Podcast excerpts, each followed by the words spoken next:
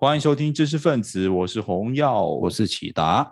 我们今天来讲达叔最喜欢聊的话题，什么话题呢？就是中华胶。哎，又有中华胶的议题了。是，那这本书呢是达叔推荐我的哈，没错，主要是符合我这个最近很忙的这个生活作息。对对，所以这本书是一本小书，九十五页而已。对，九十五页而已。它叫做《对大中华民族主义之反思》。嗯，那这个作者呢叫做刘看平，是笔名。笔名，哈，这个人是何许人也呢？我不知道，达叔，请跟大家说一说。这本书呢是我推荐给洪耀的，当然洪耀他也是开玩笑了，说他最近比较忙，所以就特意推荐一本小书。忙是真的，忙肯定是真的。当然，这个洪耀最近都比较发一点点，那这也是开玩笑啊。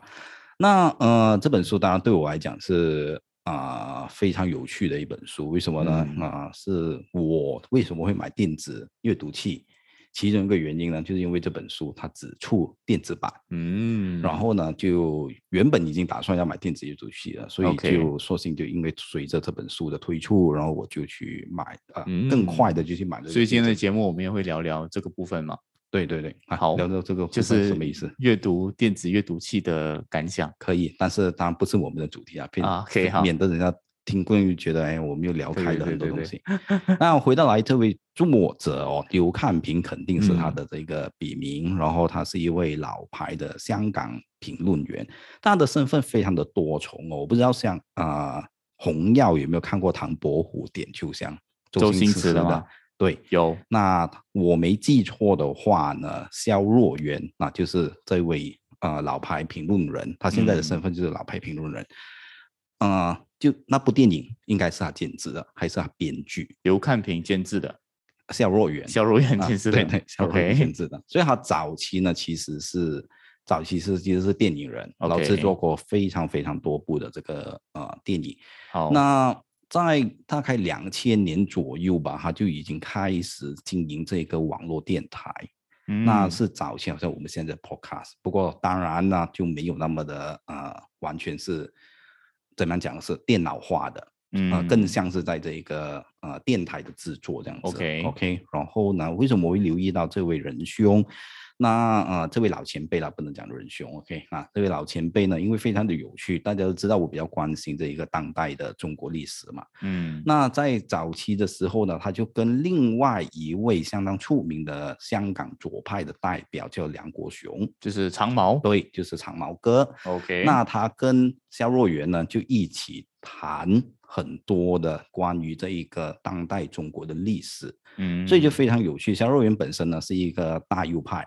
嗯，然后呢是经营生意的，然后呢，呃，就跟这个大左派呢就一起谈当代的中国历史，所以你听他们的那个节目就很多的火花，所以你就可以听到两方的这个观点，同一个事件，啊比如说哦林彪死，那在右派那边看来呢这件事情是怎么一回事？那呃梁国雄肯定就是很坚定的这个马克思主义嘛。对不对？那呃，他对于这件事情呢，他们的那个反应是怎么样？所以呢，即便到了现在，如果我想要去回顾有一些的怎么样讲啊？哎，一些事件到底是怎么样？它算是我的一个底本，哎，是。所以你可以上网就找得到，都是 podcast 的。叫什么名字？给观众介呃听众介绍一下。呃，名字我就就你你你找这个肖若元、梁国雄，你打输入进去。哎，但刘看平他是笔名了，制作人。不是做做人，他就是因为怕，因为他是现在这一个国安法嘛，他现在去到这个台湾，说就故意没有。我的意思是，对肖若元跟梁国雄的节目嘛，那刘看平在这个节目的角色是什么？刘看平是肖若元，哦，是天啊，讲了那么讲了那么久，我讲是笔名，原来如此，Sorry，我真的是才识书浅，不是才识书浅，你今天是比较累了，完全。你这样子讲哦，我就知道，OK，他是一个大咖。对，那可以了，OK，OK，好。好，这样子的话，我就觉得我在看这本书的吐槽点，我全部要收回来。嗯，老实说，我看这本书，我说达叔你是坑我，为什么这样讲？我花了五十美五十这个五十令吉在 Amazon 这个买下来，是，但他的这个他的那个叙事方法啦，嗯，我必须说他不是，当然他不是一个很严谨的一个。对做讨论啦，都是民间学者的写法。他用他一直都是就是哎，很像是我笔写我口这样。对，他就是一个很，我觉得算是散文集啦。嗯，那当然他的这个做法当中，一生吧。对，回顾他一生，他说他是以曾经是一个大中华教。嗯，那他所谓的大中华教呢，不是说是支持共产党的，因为他他哪怕他是一个中华教，对对，他是支持国民党的中华教，国民党号的中华教，那个青天。白地满天红 啊，就是说我以我要支持国民党这个收统一的。收复大陆啊，但是是支持国民党拍戏的，就是眼球中央电视台那种啊，就是匪匪共啊这种这种言辞的调啊，对，他是那一种类型的这个大中华胶啊，他是这样子来的，所以是蛮特别的一个，但我没有想到是肖若元哈，但没关系。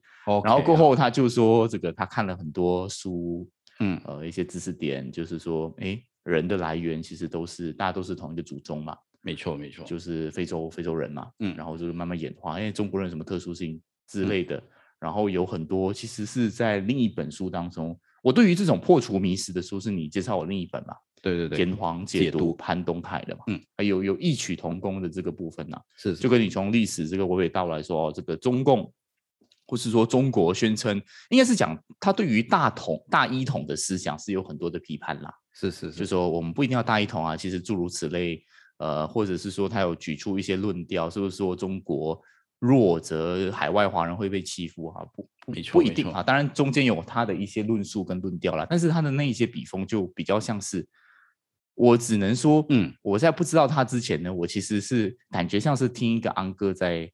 这个没问题，这样讲话，哎，但其实这个东西是是我的偏见，没没没，这我知道是他之后，我突然之间觉得可信度很高。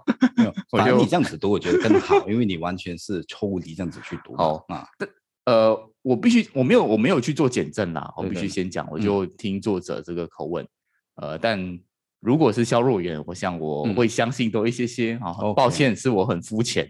但是没有办法哈，人认知这个世界就是由偏见所组成的。肯定你最近比较忙了，是是是，没有啦，我们本来就是囫囵吞枣做节目，对对对对，也很难这个什么了。是是是，这这是我们不足。如果有不对的地方呢，你们你们千万要自行的这个斟酌。是呀，然后这本书到，因为我我会觉得他在讲这些事情的时候，有一点点什么样的感觉，你知道吗？就是他都是在讲一些书中自己的一些反，因为这本书很新嘛。对，说他是，我就想这个刘看平，我看他的那个描写，他是香港人嘛，对不对？那为什么不要讲更近代的？然后，而且他写这本书的目的就是要反思一下，或是说提一下一些看法。我想说，哎，他他既然是香港人，为什么不要写自己的亲身经历，或是一些更独特的视角？因为他讲的东西，我想在这个炎黄解读，或是很多这个启迪，所谓要帮人去焦的，嗯。这些谈话也好，书籍也好，都有提到，都有涉及。对，嗯，有，所以我在看那本书的时候，我会有这样子的一种想法，是会觉得说，哎，这个不是已经讲过蛮多了吗？嗯，那当然，这一本书呢，我觉得虽然之前你提到的《阎王解读》都有谈过类似的主题，但我觉得它还是有它独特的地方。为什么呢？因为真的就是如你所说，你读的过程当中，你会。很感觉到，就是一个老王哥在跟你 copy d 的时候，跟你娓娓道来他过去的这个一生啊，他是怎么样看这件事情啊？嗯嗯，我也必须坦白说，因为肖若元是老牌的评论评论人，他现在呢也非常的以这个身份作为他人生的，他认为他人生炒过股票。OK，嗯，做过很多的生意，然后呢，也当过这个编剧啊、监制。但他最认为呢，最引以为傲的，就像我们现在这样子，对不对？我们就可以以他为这个目标。他认为做 Podcast 就是让最多人认识他，他这一个就是他的怎么样讲啊？名片。他最引以自豪就是他可以成为一个呃非常媒体人的对媒体人。然后呢，当然。肖若云先生的这个呃，怎么样讲？YouTube 的节目，我几乎是每天都会更新，都会去看。叫香港迷音是吧？呃，米米米米啊，就是其实 meme 的那个词嘛。对对。迷音，当然也必须说是不可能跟上老人家的步伐。为什么呢？他一天哦，记得是一天五更，OK，比回教徒。去这个做礼拜呢，更加的勤勤劳，每条每一个片子呢，大概十五到二十分钟，那我是不可能追得上他的这个步伐。那现在完全算是退休吧。然后他也因为这一个香港国安法的关系呢，就已经是自留，然后也已经移居去这个台湾了，就和现在很多著名的香港学者这样子，也真的移步到了这个台湾那边去定居下来。嗯，所以呢，呃，回到去这本书，为什么我会觉得它有趣的地方呢？是在于刚才我所说的，你很少找到一个人那么的坦诚，他真的是告诉你说我过去是怎么样想的，然后跟你一层一层的剖开，就是我过去就是错在这里。我过去这个教的地方是教在这一个部分，然后把那个原因摊开来，然后就跟你说，哎，你觉不觉得很可笑？嗯，所以呢，呃，但我也必须打一些预防针，做一些预呃例审啊，就老牌的这一个呃香港评论人，他们的那个说法上面呢，相当的政治不正确的。嗯，书中有一些段落，你可以看得到，它是非常。就老而不尊，OK，那可能有些人现在听了我们的节目，想去啊找来看，那我先跟大家打一个预防针，当中有一些段落可能你会冒犯到，如果你非常在意这些政治正确的议题的话呢，啊，我大概可以猜到是哪一些。对对对对对，好比说他呃会讲，他认为啊可能有一些地方的人，好比说菲律宾啊，或者是说这个印尼啊的男性，可能就有一些文化上面导致他们比较懒惰。哦，对，这样这个就马哈迪的论述啊，沼泽之地，然后就比较懒散，对懒散。华人是有一些勤奋，这个部分我以为你要讲更严重的，但我觉得还有更更政治不正确，是他讲什么排华，但其实这个排华也才死多少人，他会讲这种话，对对对对，可能你你会觉得哇，这个太过分了。当然他有一个脉络的，他要讲的是这件事情没有大家。夸张化的。到那么严重，绝对不是他呀，但是他会有对，但是他会有这样子的口吻，对对，包括他在讲这个鸦片战争的时候，嗯，当然这个中国最喜欢，但呃，我觉得讲这个事情之前，他要讲就是其实呃，为什么会有教的部分，其实跟这个中国自他的讲法是袁世凯以来啊，对。啊，创造了这个民族主义，然后经由这个梁启超。发扬文人啊，发扬光大，不断的做宣传，嗯啊，包括什么自古以来啊，嗯，我们这个不可不可分割，呃，四大古文明之一啊，这一些他其实在书中都有做一些他自己的见解啦。当然，就是说驳斥这种所谓中国制造的民族主义的一些建构，哦，是说论述，他其实都有啦。那其中一个就是在聊这个，其实鸦片战争呢，呃。其实当时候的英国人他讲，其实英国人也不知道鸦片是毒品，对对对，所以其实英国人啊，他说里面的这个他们的那个女王嘛，也有在吸啊，嗯啊，然后结果才发现说哦，原来是毒品，但是中国人已经是上瘾了，对，啊，也有讲到后，我们之前有提过的中华秩序说的啊，呃，这个 中国人最后呢是反而是借助了这个鸦片。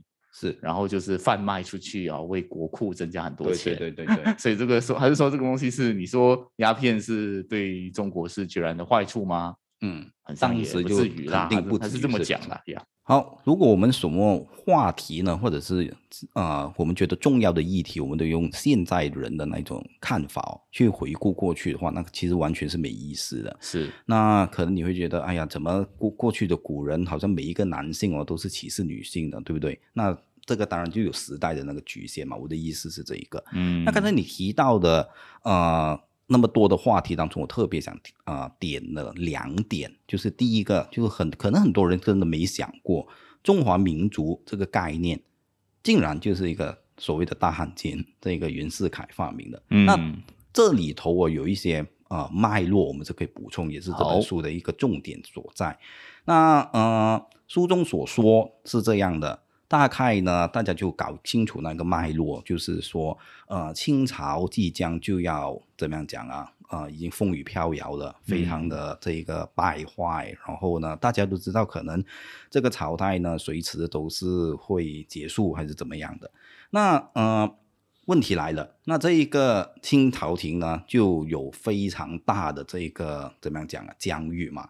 啊，据我的那个记忆呢，书中所说，清朝的那个面积，现在的中国大概是九百五十万平方公里。然后当时的那一个清朝，因为加上了这个外蒙古，那现在所谓的外蒙古的那一块地啊，那当然还有一些地方，OK，那大概是千二左右，千一千两百万，所以是比现在的中国大更多的。OK OK，那呃，如果整真的来到了这种改朝换代的情况，那这一个新的政府就有一个很大的问题，那你到底是不是只要所谓的汉人过去保有的那一些疆疆域？嗯，那呃后来的这个我们就快速的回顾了。OK，后来的这个孙中山就有从这个驱逐鞑虏，OK，就是要赶走这些满。这些满蒙的人士，然后就还我河山那其实就是说把汉人的土地恢复过来。那后来就有非常著名的就五族共和嘛，嗯，那来到的这个啊孙这个袁世凯的部分，OK，就是已经是做出就是清朝廷那一边啊已经做出了这个愿意退位的这样子的那一个呃答应了，嗯，那他就就想，哎，如果你真的退位的话呢，我有什么理由？能够是直接继承你整个的那个疆域下来，嗯，那就这个时候就告诉大家呢，OK，好，有一种新的概念，那就是叫做中华民族，是，那也就是在在这个袁世凯的发明之下，那往后我们就可以看到非常波澜壮阔的所谓的民族主义的那个浪潮，就接连呢在很多的事件，五四运动啊，等等等等，就。越演越烈，这样子就形成了我们现在认知当中这一个中华民族有多少多少年的这一个历史等等等等，然后我们有很多的引以为傲的那一个元素在，那这一些也是这本书呢会一一破解的那个部分。好，我有一个问题，就是我读这本书当中一些迷思，嗯，因为我们很常啊听人家说什么“一入中华则中华之”，嗯，哎，但这个刘看平先生呢，他是说，哎，其实没有这回事，哈。对，其实蒙古人呢很少留在中华，所以其实被汉化的蒙古人是极为稀少。嗯，唯一有要被汉化的呢，他说世界列就是各种满夷啦，所谓的满夷，唯一真正有被汉化的是那个满族。嗯，但满族人呢，其实反过来也蛮化了，对啊，胡化胡化了。嗯，其实我们现在讲的这个所谓的普通话。啊，所以有一种讲法是 Mandarin，其实就是满洲的语言。对对，有一点这样的感觉。当然，细节上什么儿化韵去掉，嗯，呃，等等，那个我就不是记得很清楚。哎，但是这个看法算是蛮新颖的，就是赌打破了所谓的，因为大家都在讲嘛，中华文化博大精深哦，全部人进来之后都是被同化。嗯，哎，他讲的对吗？达叔，在你看来，那肯定咯，就不可能是一一个方面。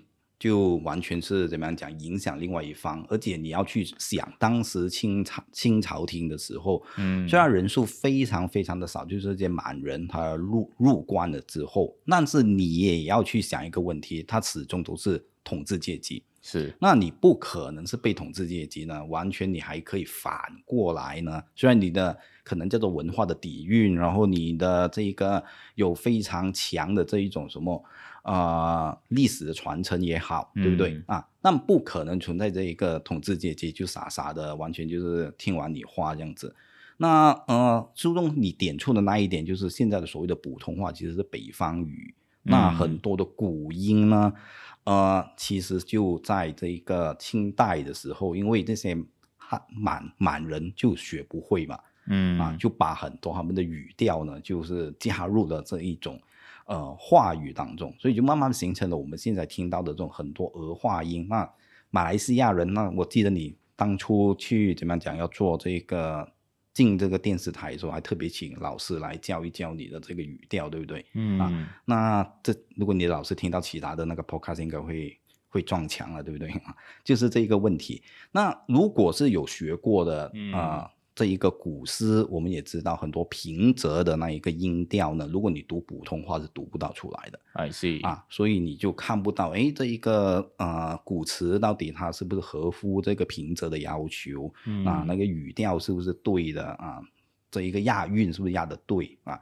都是可能要用客客家话，真是有保留的这些古音的所谓的方言啊，你才读出那个韵味出来。OK，是这么一回事。好，那我就继续请教问题。没问题。四大发明，这个刘看平先生说，指南针其实并不是，或是说有待考察。嗯，不是中国人发明的。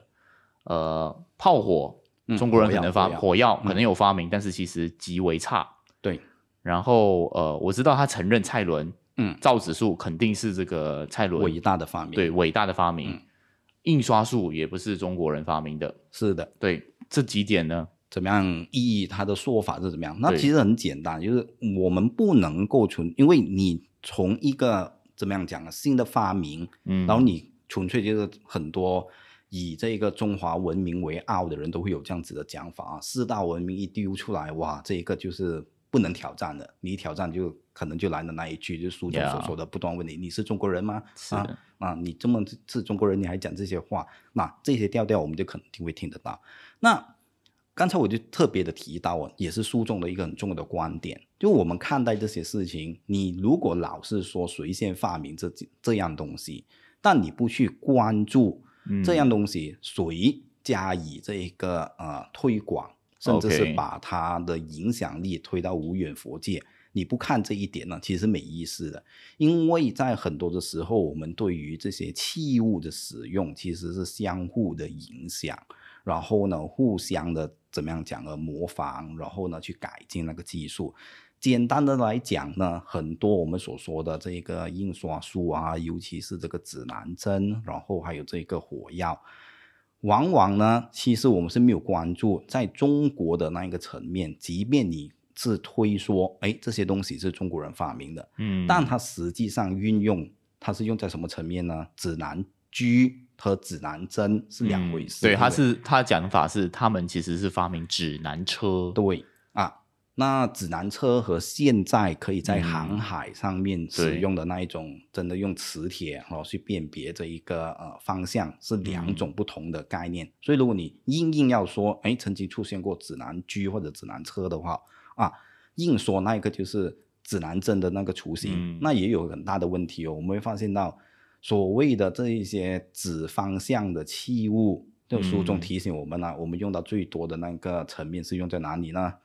它就变成了看风水，嗯啊，就不是拿去做航海。那这一个指南针，它之所以为世人所怎么样讲呢？觉得哇，非常的重要，推进了人类文明的那个历史的进程。肯定不是因为风水非常的重要嘛，肯定就是这个航航海的技术的这一个啊发展才是我们的重点所在。那火药也一样哦，就并不是说可能可能你找回去那个历史的记载，你也可以发现到，哎，在可能呃宋代，然后就是在明代，那明代就比较出名一点点，因为要跟这个非常强悍的蒙古人，然后我们就开始有。用了一些火器，嗯。啊，但是呢，中国人有一个非常大的问题，就是在于一旦的太平盛世呢，他们就觉得，嘿，这些器物层面的东西都是不入流的，嗯，所以一旦呢是到了这一个怎么样讲啊，呃，比较盛世的时候，那真的是整代人忘记了这些火器是怎么样使用的，结果呢，满这个金满洲人入关的时候，被打的这个落花流水。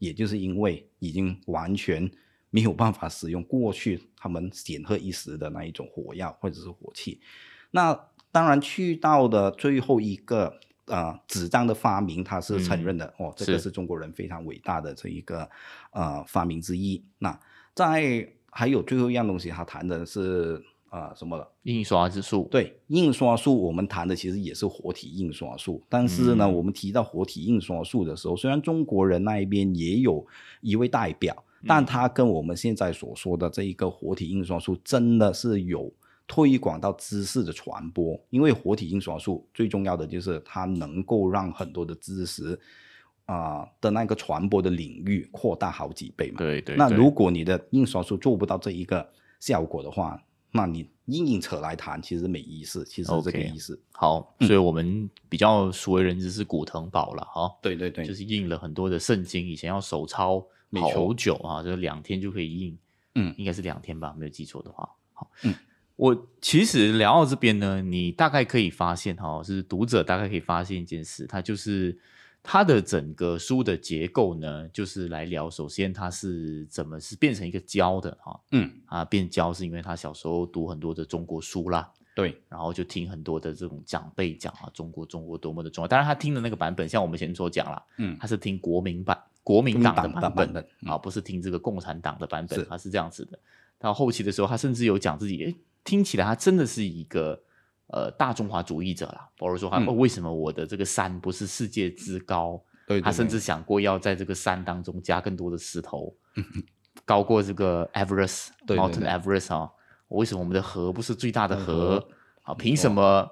凭什么别人的国家可以做最大的疆土？明明那些人都没有都没有人住的，中国才是最大，就是有各种各样这样子的一种。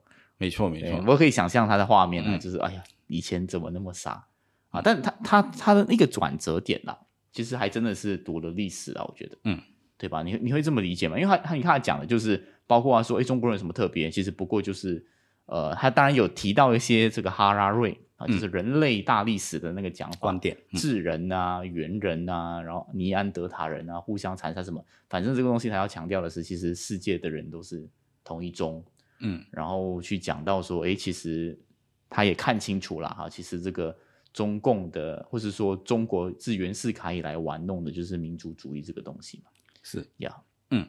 那当然，他肯定过去的时候啊，他是一个非常非常，我们现在在坊间都可以看到非常多这样的情绪。嗯，那我记得印象非常深刻的就是他特别提到二零零四年哦，他还特别在跑去看这个呃阿扁总统的一个竞选，是，然后非常讨厌阿扁，看到看到前面就憎他护憎憎恨他后面那一种那种去到，因为那时候他们绿营是讲台独多一些啦呀，所以他憎恨的原因是这个。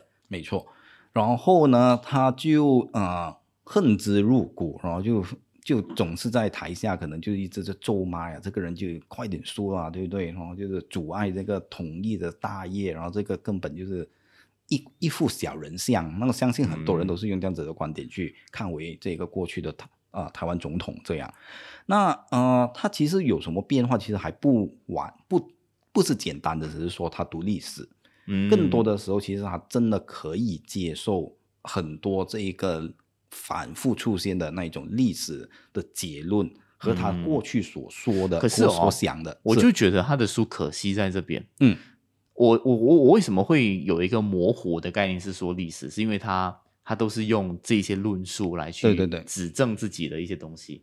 但是我们人改变一定有一些很深刻的事情的嘛，对不对？嗯，理应上来讲啦。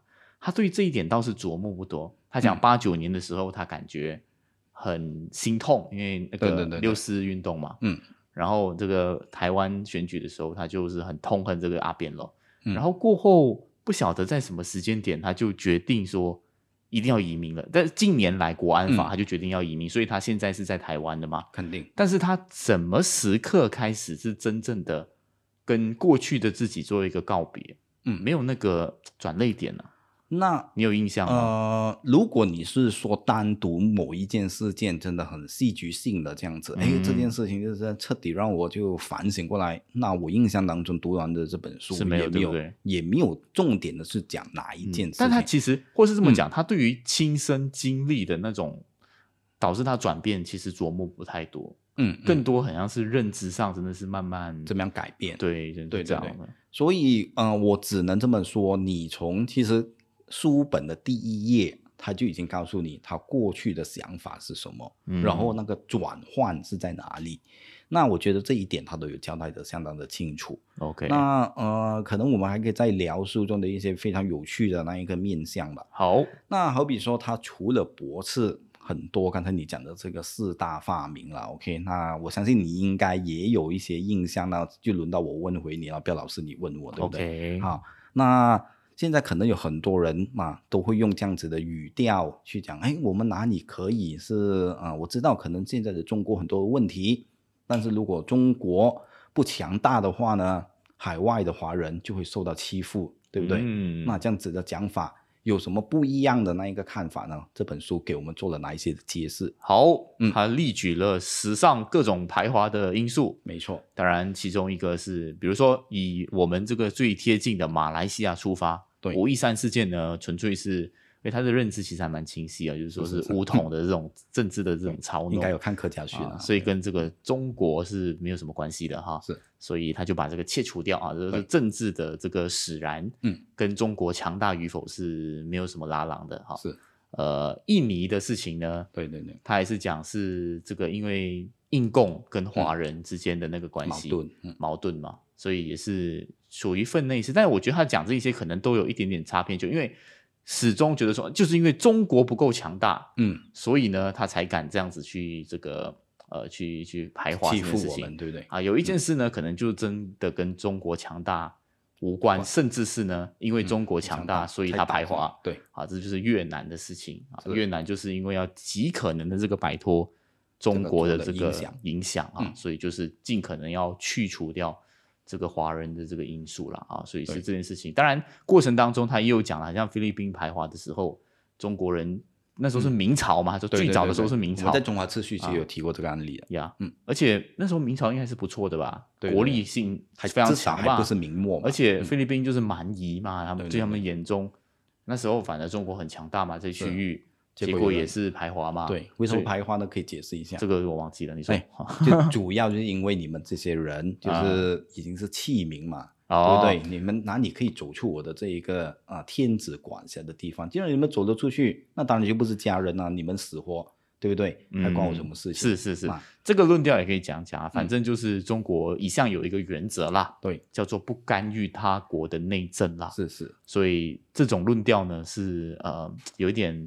一厢情愿啊，就是说你去了别国，做了别国的人民呢，其实中国在政治的立场，当然这也是他们的一些策略了。嗯，他们当然要不干预别人的国家，换来别人不干预他的国家嘛。对对对，对吧？不然他怎么说不要干预我国内政？没错，大家讲到这里，应该不用我们多做解释的，知道现实是怎么一回事呀，嗯。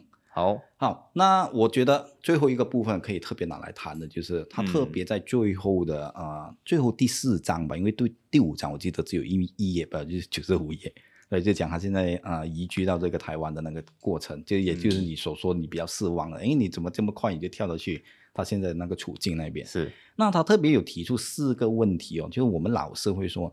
你其实是不是中国人啊？这个就是很多人会挂在嘴上的，拿来反驳。可能听我们的节目，有些人，呃，非常的反感，对不对？也会用这样子论调，不断的反复的。应该很少了，我们听众都蛮年轻，我觉得是吗？哦，那但愿如此。没事没事，是是是。那 他就特别提哦，其实这样的一种讲法是，呃，在定义上面呢，本身就已经很值得玩味了。然后你就可以挑战他。他提出第一点，我不知道你记不记得，他就讲。如果你说你是不是中国人，那我想问第一个问题，那你讲的这个中国人是国籍上的中国人吗？那当中有什么地方是可以让我们反复的去深思的地方？因为如果你说你是国籍上的中国人的话呢，那现在的这个中国也有所谓的五十六个少数民族，嗯，对吗？那呃，你是中国人，好像啊，肖若元先生这样子，他就说，哎，我也不是一一出世我就已经是中国人了，因为我是在港英时期我就出生的这个香港人，然后后来是因为所谓的这个回归，然后呢，我才啊顺带在这个身份上面呢，就是变成香港的居民。嗯，那那如果你纯粹只是问这个国籍上是不是中国人，那你可能看到可能维吾尔族。那请问他是不是你心中属意的？他也是中国人呢？那坦白说，这个是蛮掐中这一个重点哦。就是很多人其实觉得，嗯，那个人长得跟我不一样，他其实不是种族是吗？不是国籍，对对讲错了哈。不是不是，那个是他的外貌上面哦，不不是黄所谓的这个黄皮，不是汉族啦，不是汉族的那个长相，民族民族不同民族。OK，那如果你去到种族的那一个概念，其实又是另外一回事哦，就是啊。种族上面，其实，在开头的时候，你也也提过嘛。其实种族上，种族的区分往往都是非常的表面的，嗯，对吧？那呃，你在基因上面，你可能找不到有非常大的这一个区别在。嗯，然后刚才我们也顺带提了下来，那很多人，好比如说在香港，对不对？刚才肖若云先生的那个情况，那香港呢，也有很多巴基斯坦裔，也有这一些印度裔的。这一个啊，香港居民，那如果你是从种族上面，那他们现在也是香港居民嘛？那也肯定也就是所谓的中国的国民，对不对？嗯。那如果你从种族那边，你又怎么样去解释？那这些人他是不是中国人？他是不是也要在这个议题那边表态说啊，我也是非常爱国的啊，我也是这一个支持这个国安法，对吗？那第三、第四呢？他提到的大概就是这一个呃文化上面，嗯啊。那你都可以从这一个呃面向的你去拆解，其实你是不是中国人，往往呢，其实他是没有办法很好的定义，甚至呢，它是一个呃主观性非常强的一个论述，嗯，然后呢，呃，也说明不到太多的问题，所以你老是拿这一个议题呢来做出一些反驳，其实显得相当的苍白无力了。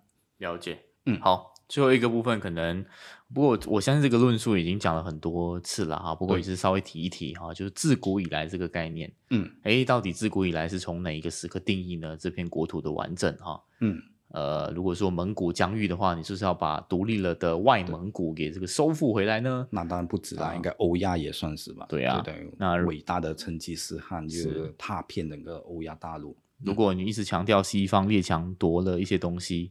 那这个俄罗斯现在占你这样多，曾经你的领土，对对对，你又这个坐视不管呢？嗯，很多很多类似的一些东西啦。那我觉得这本书是很好，呃，如果大家想要这个更多的去破解迷思，嗯，啊，就是炎黄解读啊，解读的这个部分呢，哎，这是另一个版本跟这个对，呃，看照了哈，嗯，甚至是比较轻松、更容易消化的一本。呀，嗯啊，他是他的笔锋非常的，就像是一个对，就哥这样跟你一直聊天这样，跟你细说他的过去这样子。可能如果你是肖若元的粉丝啊，嗯，毕竟他这个影响力很大。但我相信你不是粉丝，像刚才的红药这样子也也不错嘛。他完全不知道是肖若元，然后 他就读完了这本书，知识浅薄哈。嗯，刘汉庭，他是近近期才创的吗？这名字？刚才我没有讲完，因为有一些读者就调侃他：“你弄干嘛？人家一读就知道你是肖若元。”然后有一些说法是这样的，因为他很怕这一个啊国安法的对付，所以就不要直接的是用自己的名，可能在法律上面呃有一些这样子的考量啊，因为他还有蛮多的生意是在香港的。OK，对，可是自媒体啊。不是，他还有啊，这一个他他有做零售业，然后他有做这个产业。没有，我是说他都已经开 YouTube channel，然后整天在骂中共，但他在台湾骂了，对不对？他现在是台湾人，他在骂这样子啊。好了，我觉得是很有趣的一件事情啊。这个，但他策略也成功啊，就骗到你了，对不对？骗不到我这种是伪粉嘛，我就懂他名字而已。你这种是真粉嘛，就骗不到你嘛。嗯嗯嗯。好，讲了很多废话，我们今天就到这样，拜拜。好，拜拜。